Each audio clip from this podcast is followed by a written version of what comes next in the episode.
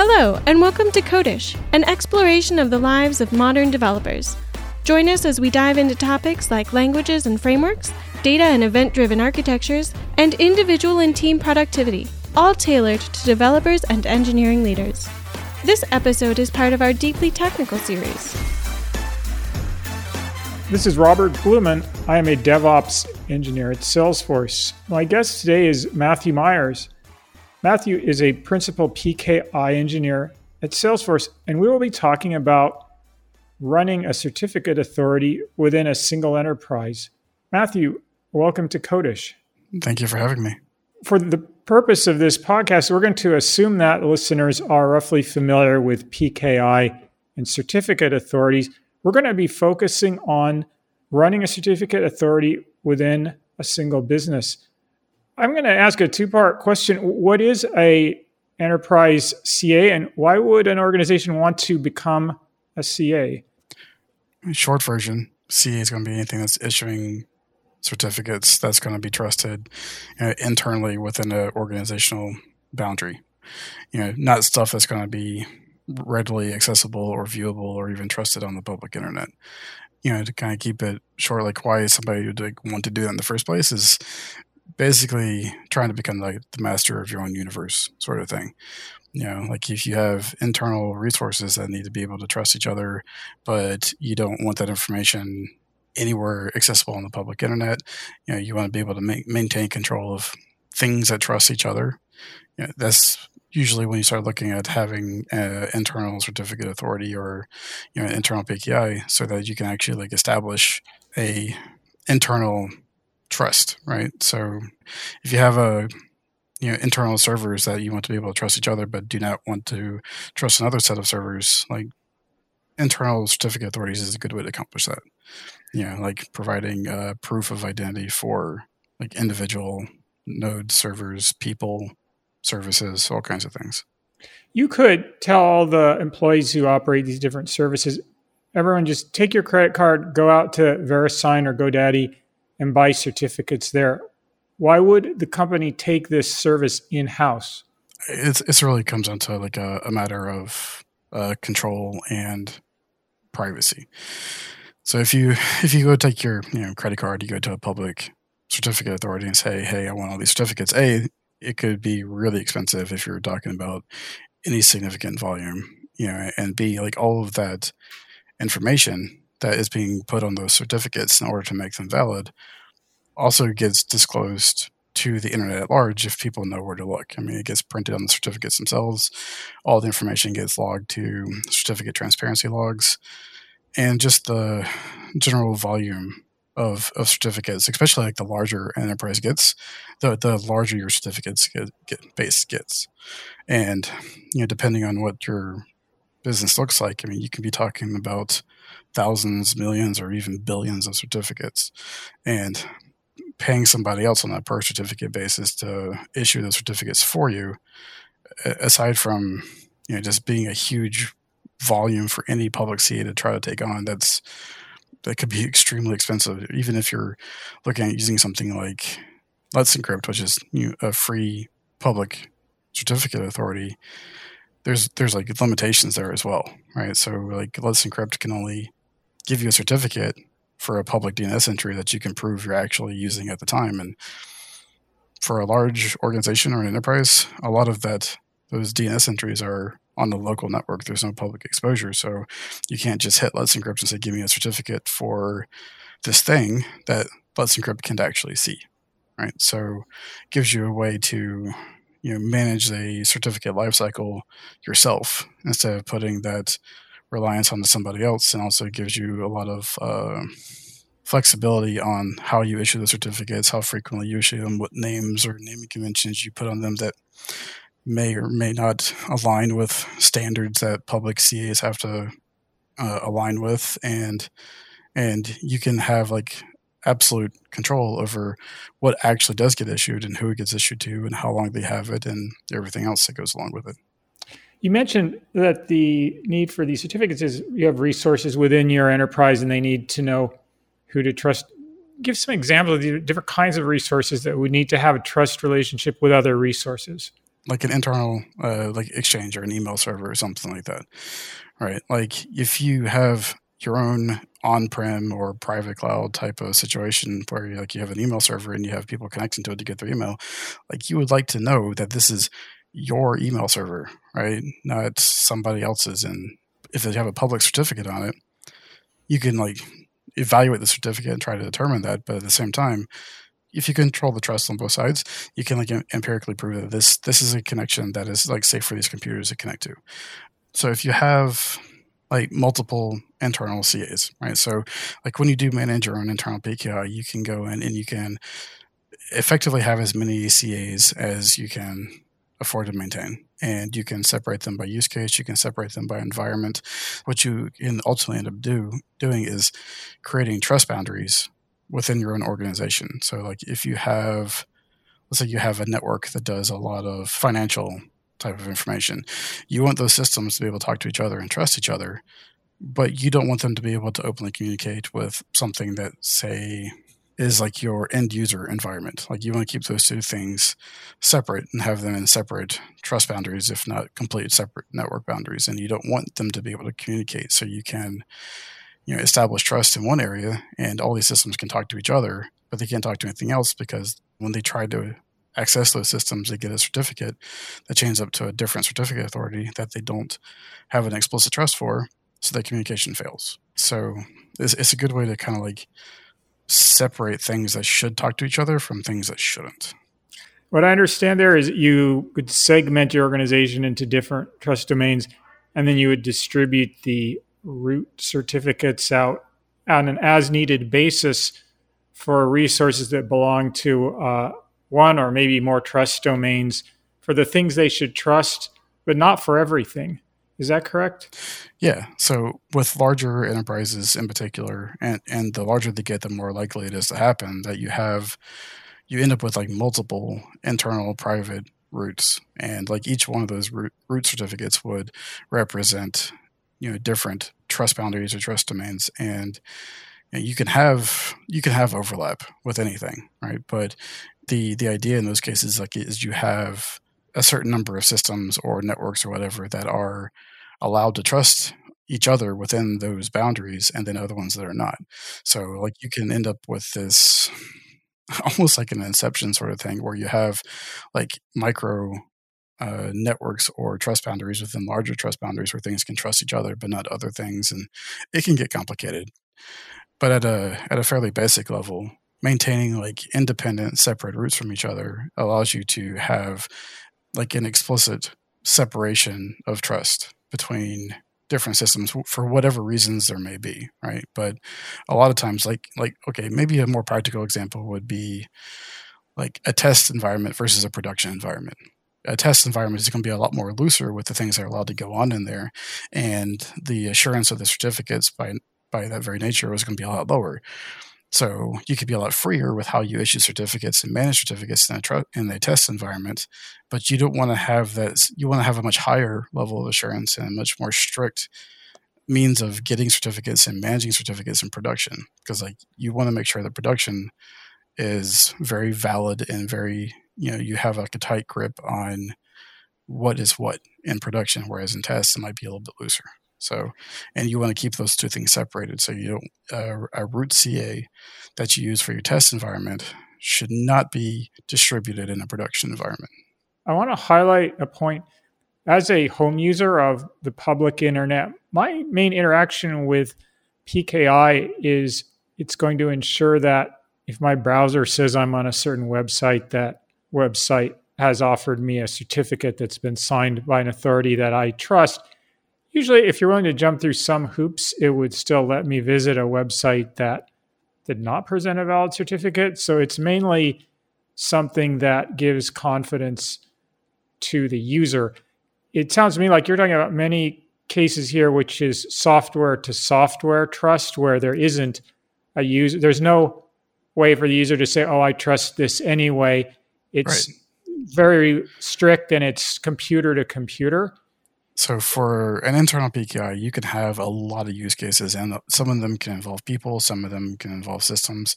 When you look at the large, the the vast bulk of certificates that get issued off of an internal PKI system or systems, a lot of those certificates end up going to towards like system to system communication where you do want to have some like automatic validation in place that the system you're talking to is the one that you're supposed to be talking to. And if you define them correctly computers are pretty good at identifying like is this actually who i'm supposed to be talking to? If it is great let's just keep going and, and don't slow down. But you also have a lot of use cases that do involve people as well but like like internal websites like you know your hr portal for example if you're like hosting it on prem could very easily have an internal certificate that's going to be viewed in a browser. Um, that, that's still very much a, a thing but there's not as much value there because you could just as easily put a public certificate in that space as long as the dns is something that a public ca would issue to know, so it really depends on how you set those things up internally. But what I frequently see in the user space is more for authentication tokens like uh, smart cards. All right, that's very much a user certificate. A human being gets that certificate and it identifies them as a person. And a lot of uh, smart card authentication still goes through a browser, so you could still end up getting all kinds of you know certificate errors and stuff if something doesn't get set up correctly like in a situation where you have somebody that's issuing like you know millions of certificates a year like i'd say uh, at a bare minimum 75% of those are probably going to be for system to system communications and and sometimes this stuff isn't even across the network. Like it's within an app talking to itself or to, to another application or something but a lot of these certificates are just used to verify that the thing that you're talking to is is genuine and actually a part of your your corporation or part of your network. And you know you try to reduce the the likelihood that you're talking to something that's been compromised if it's got a legitimate certificate on it. There's always ways around that if you if you want to but it's like you're, you're trying to increase the assurance that the thing that you're talking to is the thing that you want to be talking to. And people have you know a brain rattling around in their head hopefully. And you know and if something doesn't smell right they can always stop systems don't necessarily have that. So you have to find ways to narrow their scope of what's acceptable, and using certificates is a fairly good way to do that. There's something which I've always thought was a hole in the way PKI works. If I'm the home user, I visit the website, it presents a certificate, my browser is okay with it. What that means is I had a certificate in my root store that could be chained back to one of the root certificates in my root store. I listen to Security Now podcast, and they have a running joke about how there's now 500 root certificates in Windows, and there some of them are from very small countries or agencies, mm-hmm. government agencies in very small countries. And there's not a lot in theory that would prevent the uh, public bus authority of Ruritania from issuing a certificate for Salesforce.com. Now, I understand there's been an attempt to patch that, but it seems to me in an enterprise you could have somewhat more control. Is there a way of managing, even if you have multiple CAs within your organization, saying not only do you only trust this other server if it can prevent you a certificate for which you have root certificate, but it must be this particular root certificate. Yeah, you can you can absolutely do it. I mean, you can actually take it a step farther inside of a corporation and, and micromanage the public root certificates that you allow your systems to trust as well. But looking at a like internal private PKI, like if you have multiple root certificates, like you ultimately have direct control over which systems get those root certificates and are allowed to establish trust. And um, it's actually like a really like trust store management is really super important when you're dealing with your own internal PKI systems. Because what you don't want to do is just create a root and then take that that root and just distribute it to everything everywhere. Especially if you have multiples, because like the ma- biggest reason to have multiples is to have defined trust boundaries. So you want to be very clear about where these end up. But at the same time, you want to make sure that everything that needs it has it. All right, it's kind of like it's almost like a double-edged sword, right? You have to be very, you know, purposeful in your distribution of of the root certificates, and if everything's following TLS standards and, and whatnot, like you should really only have to distribute a root certificate. But what is commonly the case is, you know, people will set up a service or whatever and they offer the, the leaf certificate or the end entity certificate and they don't include the chain. And then you end up with a gap, right? Especially if you have, like, if your internal PKI is a, like a three tier PKI or honestly even with a two tier, if you don't include the issuing CAs or the or the middle intermediate CAs and your systems don't have a way to identify that the certificate they're being presented chains up to the root. So what you end up having to do is not just distribute the root, but you also have to distribute all the issuing CAs too.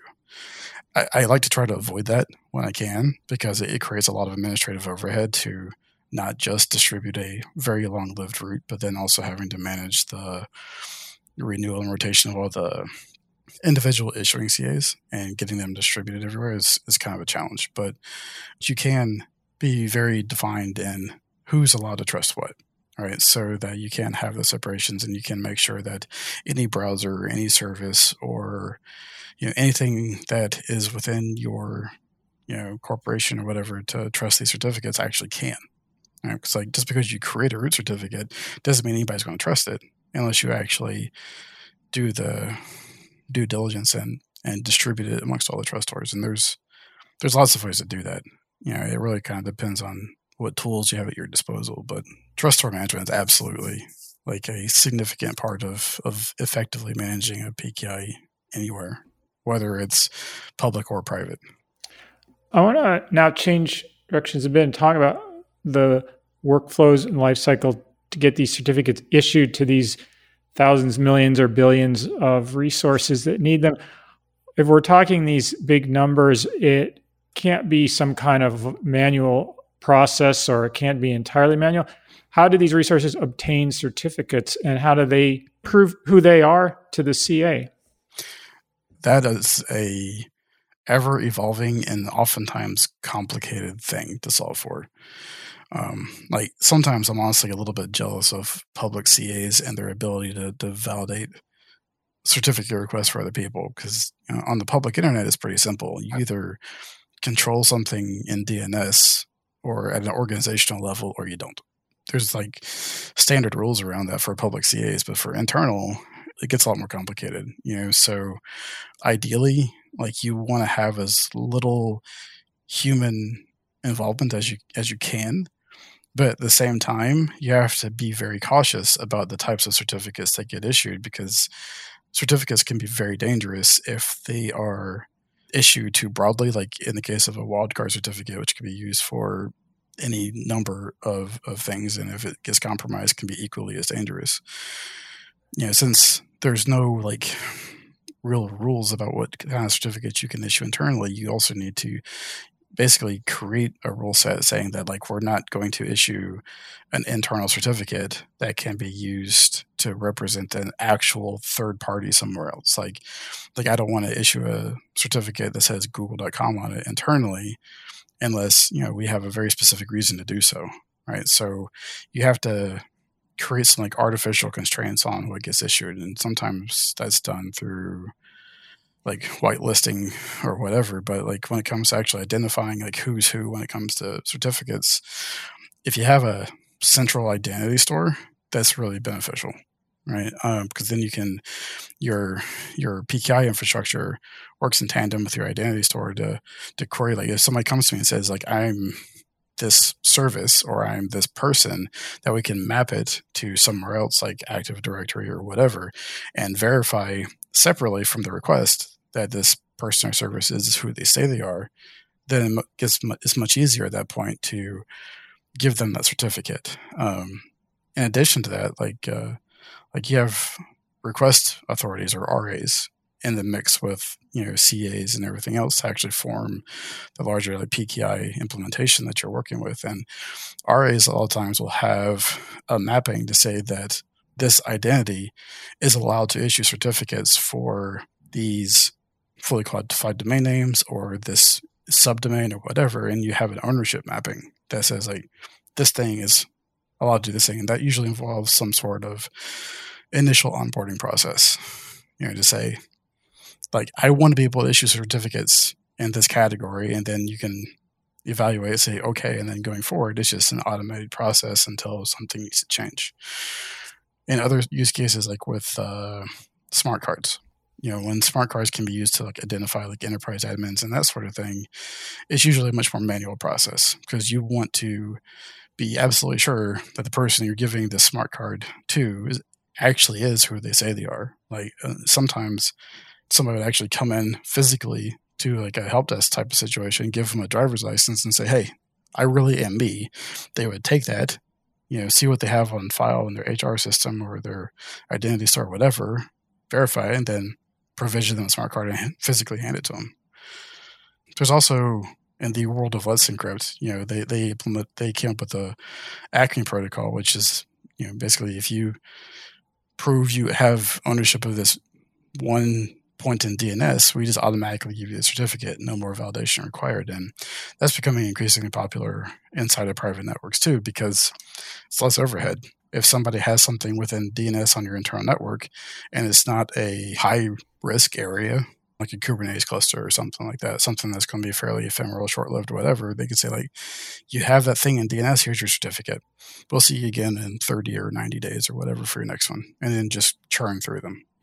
So there's not like a one size fits all answer for any of these things, right? It's like it's all going to depend on like what it is you're actually trying to accomplish. But having some sort of like identity mapping is super important because at the end of the day, you know you're giving certificates to people system services and those things have to expire and you need to have an owner an ownership there because like as like a PKI owner it's really hard to be the responsible for that certificate that entire certificate's life cycle from request to issuance to renewal without that counterpart being involved too because like a lot of times you may not have access to wherever that certificate's getting installed so you still have to have a relationship with the other person and say hey look your thing is going to expire soon. If you don't take care of it, there's a very real likelihood we're going to either impact one of our customers, you know, another team that we're aligned with, or whatever. So it's a ever evolving process, to say the least. Suppose my team were launching a new product. It's the ABC service. I go to your group. We need a certificate so that other software that accesses our API can validate us. You look up abc.salesforce.com. We have that subdomain. It's all good. But now, didn't we create the same problem that the DNS management? They had to be sure that we really own this product before they gave us DNS because somebody needs to do some validation. And maybe that means the requests that are made are made on company systems and the person has a company email or different validations that this thing is real you definitely have a chicken egg problem sometimes when it comes to validating that somebody can or should get certain certificates and depending on how restricted an environment may be when it comes to the certificates that are being issued sometimes like if the person who's or person who's like trying to onboard for this particular certificate for this particular service has a valid identity for your organization, sometimes you just kind of take the word for it and say, look, the, the thing that you're asking for falls within our standards, so have at it. And in that case, it becomes really important to make sure your certificate standards are actually really clear about what is and what isn't allowed, right? So, like wildcards, for example, like it's really common to have restrictions on who can get wildcards and for what purpose and how the keys are managed and all that stuff and and you know like what you are willing to issue a certificate for, what you're not willing to issue a certificate for. You know, like in the case of you don't want to issue certificates for third party companies if you're not doing some sort of SSL decryption and you want to be really clear that people shouldn't be asking you for those sort of certificates. You know, just be upfront about it, then you don't have to deal with it later. But yes, sometimes if the, the DNS is already there and you validate that the identity of the person making the request is legitimate, then it's really just a matter of just giving it to them. They've already kind of passed those initial barriers of like I am who I say I am, and this thing that I'm asking for a certificate for already exists in the DNS record. So there's not a lot of additional validation that necessarily needs to be done in a general network setting. Now, like if you have like a really high risk area, that might be different. You might want to do some additional validation, but it's really going to depend on what's at risk with the certificates that you're issuing most servers, when they boot up, there might be a flag or a setting that you read in a config file. It says, here's where to look for the trust store. The trust store is a directory that would contain certificates. In these days where infrastructure is code and DevOps, generally you'd be provisioning these systems and the infrastructure they run on through some kind of Terraform infrastructure as code. So that's one end of the process. Now, the other end is I went to PKI Group. I said, We're launching the ABC server. You issue the certificates. How do the certificates get from you issue them? Do you email them to me? Do you put them somewhere?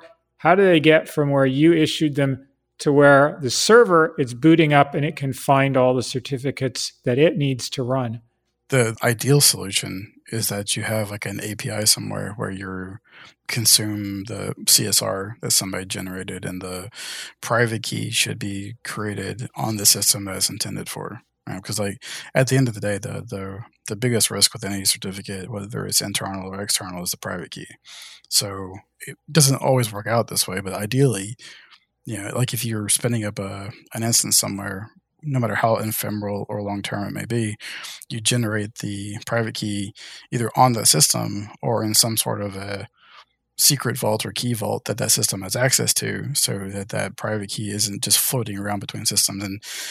And you definitely don't want to email a private key. Like, oh my God, please don't do that. Like, we, I've had to revoke so many certificates because somebody's emailed me a private key, or they've put it in Slack, or they've put it anywhere that it wasn't supposed to be. Like I can't even begin to tell you how many times that's happened. But like I said, I, ideally, you should have some sort of an accessible API where people can either use uh, use a token or something to authenticate and say, "Here's my certificate request, my CSR. You know, please apply this template to it or whatever. Sign it and send it back." And you and try to make that as streamlined as you possibly can there, there's lots of ways that that can end up looking over time.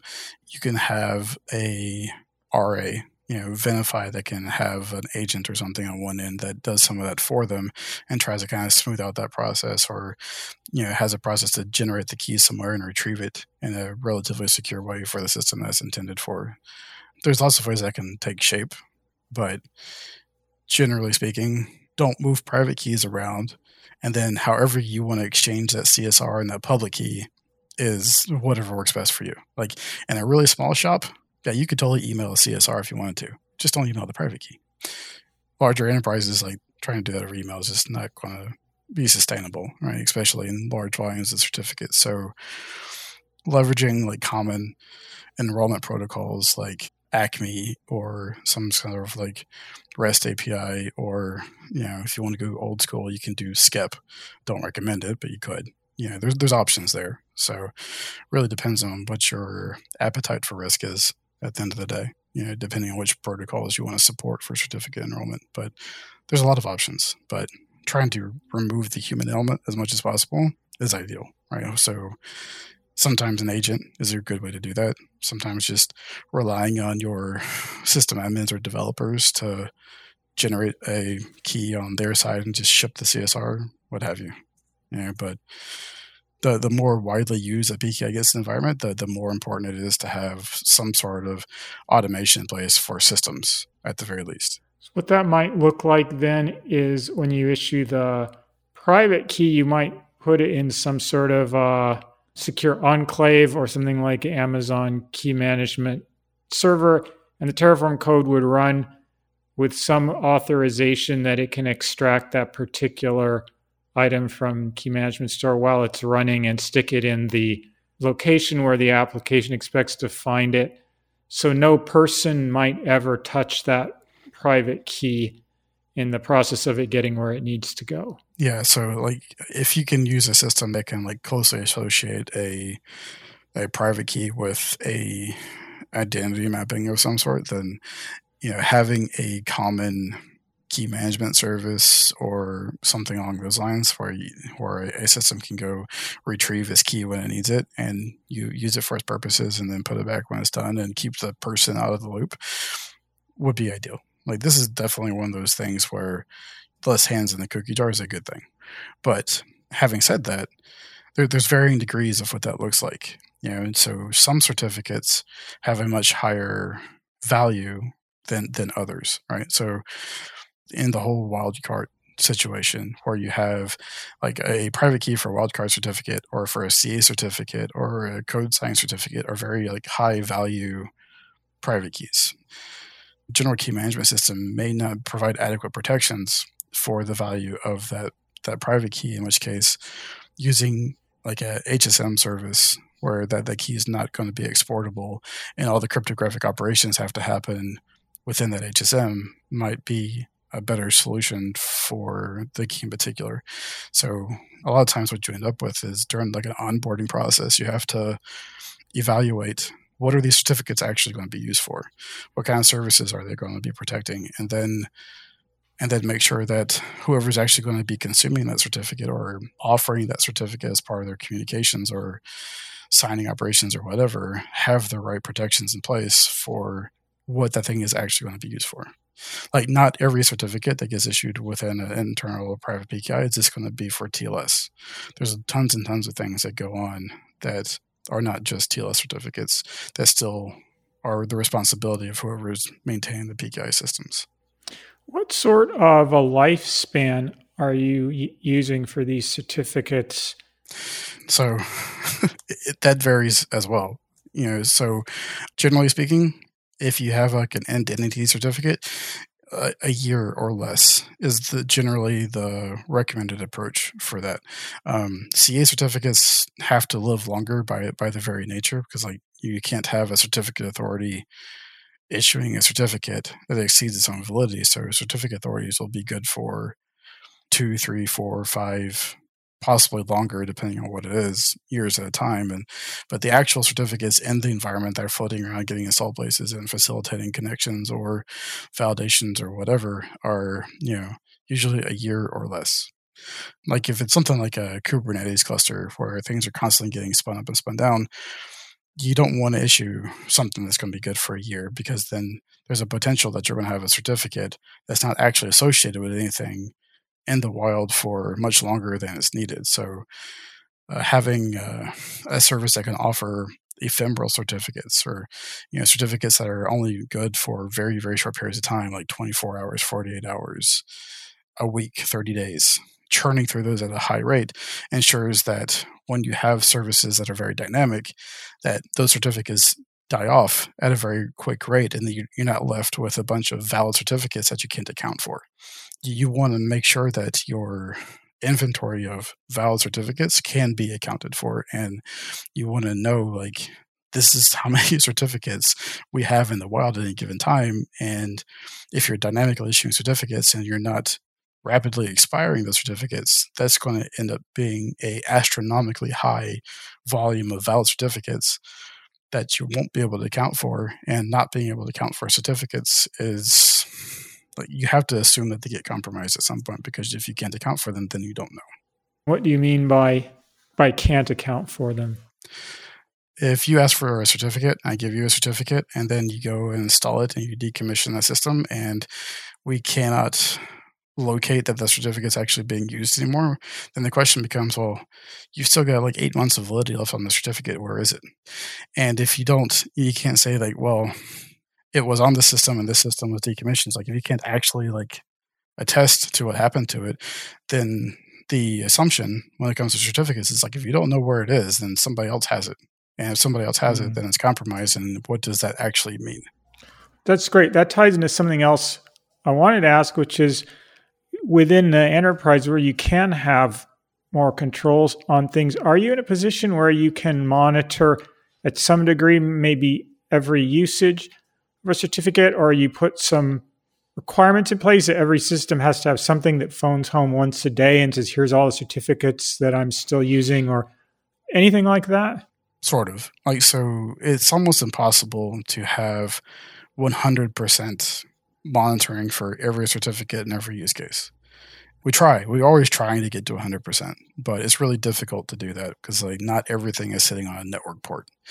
You know, not everything is sitting somewhere where an agent can scan the trust stores or the you know key stores or whatever. But the the idea is that you know in a relatively enclosed ecosystem like a lot of our companies are operating in, even if it's in you know public cloud, it's still you still have like a defined IP space, and you have defined port ranges where things are going to be living on, and you know, you have scanning engines that go out and they say like they'll scan I, I don't recommend scanning the full like 64,000 port range because you'll never finish, right? But like you identify common ports and you go out and you scan them and you say like, so here's all the certificates that we know that we issued and they're, they're on these IP addresses and these ports and what have you. And then you can also have like locally installed agents that do the same thing for certificates that you can't scan on the network and they identify that they're on these systems and they're in these key stores and and then you basically have a huge compilation of serial numbers and issuers that all kind of map back to your RAs and CAs and say these are all the certificates that we know that we issued and this is where that we have proven that they're installed and then here's all the ones we don't know about. And that hopefully like as time goes on that list that you don't know about gets smaller and smaller and smaller as you get better you know validation mechanisms in place to go determine where everything's at it's a never ending game of a cat and mouse sort of thing but um, but those systems also have an, an, another side effect of being able to identify all the certificates that you didn't know about. Because like even if you have policy to say like you know thou shalt get all of your certificates from us, not everybody's going to do that. You know, you'll have self-signed certificates. You'll have people that will take their corporate card and go out to GoDaddy and get some random certificate, and install it somewhere, even though they shouldn't have, but they did. You know, so it gives you a way to corral your all the miscellaneous certificates in the environment and try to make sure that you're all adhering to the same set of like standards and you know principles and everything else. A little while ago, you mentioned revocation. Somebody pasted the public key into Slack, or it's considered to be compromised. Maybe you issued it, you don't know where it is. With the public internet, it struck me that the whole system wasn't really designed to enable revocation. So you have these add-ons like CRLs and OCSP stapling. How do you revoke something in your enterprise CA? So revocation in general is not a perfect system, right? Which is why, you know, for internet-based certificates, you have Google trying to kind of push everybody away from revocation and using some other means to prove the validity of certificates to different effect. Um, but internally, in environments where you have a little more control, like the the method for revoking something is still the same. Like if you want to revoke a certificate, like you still take that serial number to the CA and say and revoke it, creates a CRL. That CRL has to be, you know, hosted on a web service somewhere. And ironically, not using HTTPS because if you put a certificate in the path of revocation, then you have the very high potential to create this chicken egg situation where you can't check the validity of a certificate because you can't validate the certificate in the way of the CRL. That's hilarious. Yeah, you try to avoid having certificates in your certificate lifecycle, at least when it comes to revocation, anyway. But to guess, kind of get to the point, now, you still have the same systems for revocation for internal that you would on the public internet. So you still have CRLs, you still have OCSP responders. Um, if you have OCSP responders, then you can enable service owners to have OCSP stapling. And there's this uh, misconception that I keep running into that people think that OCSP stapling is the responsibility of the OCSP responder when it really isn't. It's almost the opposite. So, like a service owner would query the OCSP responder on behalf of its own certificate, get a signed response from the responder, and then provide it to whoever's checking in, which is a super helpful thing to do, by the way. Like it's it's awesome when people actually are able to do that. Because like it reduces the load on the the servers that you're hosting their services on to provide the revocation checks and everything else. But this kind of makes everything faster. Right? Because like one of the things when you're managing the revocation infrastructure for as part of a PKI implementation to keep in mind is that if you're doing it correctly, you're inserting yourself in the middle of every single TLS handshake that happens. Right? Because everything needs to validate that the certificates we're talking to are genuine. You know, so when you have a very real possibility of slowing down other people's connections in an attempt to validate that their connections are genuine, you want to make sure that your your infrastructure that's actually supporting that is positioned in such a way that you are providing those responses as quickly as possible like network latency becomes a very real thing at that point. The whole five nines thing really comes into play, right? Because like if um, somebody is trying to check the, revoc- the revocation status of a certificate and they can't, then there's this whole cascading series of things that can happen depending on how con- clients are configured and everything else. Like connections could time out if you know they're designed to fail open. They will eventually carry on as if nothing happened, but there's a tremendous slowdown. And if they're designed to fail closed, then stuff just stops working. And in more extreme cases, if you have CRLs that themselves are expired because for whatever reason you didn't get a fresh CRL posted fast enough, everything is treated like it's revoked and everything just stops working. It's a very precarious position to be in. But at the same time, if you don't provide revocation services, you have absolutely no way to verify that the certificate that you are trusting in your connection is actually like genuine and that you should trust it. For an internal PKI situation, it's really important to be able to, you know, validate the certificate that you're consuming is actually genuine assuming the that you're using the certificate for more than just encryption and TLS. Like if that's all you're after, then PKI is a lot of overhead just to do encryption for TLS. You know, but assuming that the identity of the thing that you're talking to is important to you, then having revocation is also important. You know, going back to your question, if uh, like if I wake up tomorrow morning and another person has put a private key into Slack again for some reason, then we have to go revoke that certificate. But if there's no revocation mechanism in place and there's no way for us to tell people that you cannot trust the certificate, especially in a large deployment, right? Like if, if you're only dealing with a couple hundred computers, like you, you, can probably go blacklist the certificate and say, like, if you see the certificate, do not trust it. It's not that simple, but on a larger scale, it's it's impossible to do that, especially if you have like a CA compromise. You know, it's almost impossible to like rip and replace a CA quickly that you could do if you had revocation in place. We're hearing more about supply chain attacks. There was one that came out within the last couple of weeks. Uh, it was called something like package confusion. You mentioned code signing. Is that an important use case for PKI within enterprise? Yeah, very much so. Even if you don't take the internal PKI component into effect, like code signing by itself is really important to make sure that you do correctly. The private key management is like really critical when it comes to that. So if you use an internal PKI for it, it that kind of gives you the flexibility to sign your own code and kind of like eat your own dog food, so to speak. But you don't have to worry about somebody outside of your organization trusting that code. Or maybe more specifically, you don't have to rely on somebody else's code signing for your own stuff. Like I've seen situations where like all of Microsoft's patches get re-signed by a company because they only want to trust one code signing key and having to extend that trust to Microsoft, even though Microsoft has a fairly good track record. But even Microsoft has had some fairly public mishaps, right? You know, HP had some. There's been lots of stuff in the news where code signing keys were mishandled, and the consequences of that were really disastrous, right? So, whether you use internal PKI to, to do code signing or you use a public code signing certificate, having a really rock solid means of protecting those private keys is super important. But you know, like I said, using a an internal PKI to support code signing gives you more granular control over like who actually trusts that code.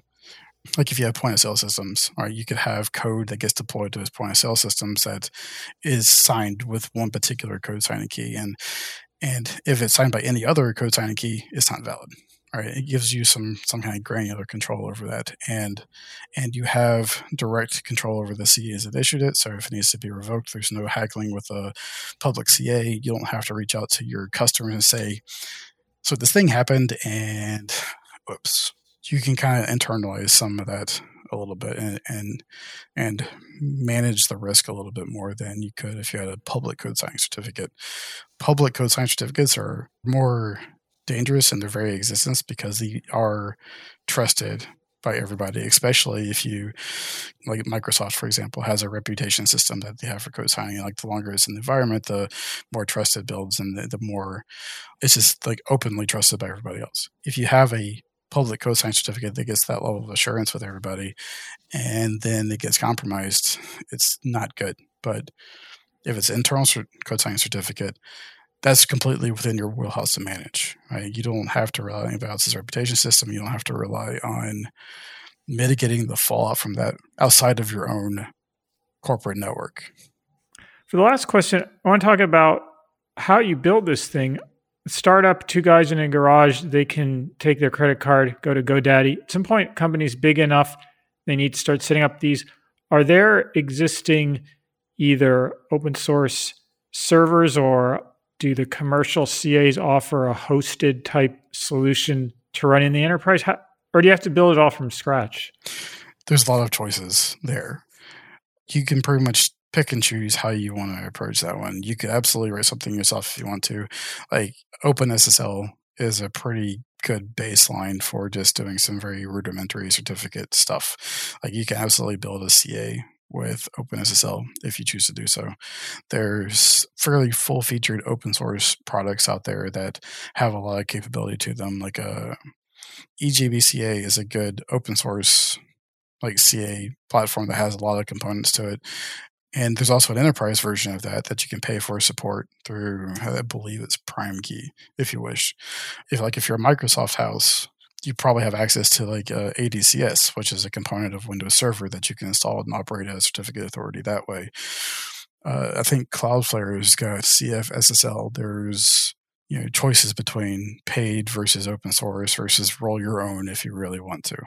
Um, I don't really recommend the roll your own approach because there's a there's an awful lot of like gotchas when it comes to certificates and RFCs and everything else about how certificates should be managed and operated and, and all the things that you can and can't do with certificates. Like there's a lot of like very clear defined rules around that stuff and personally i'd much rather go with a solution where a lot of that's already been worked out than trying to do it myself.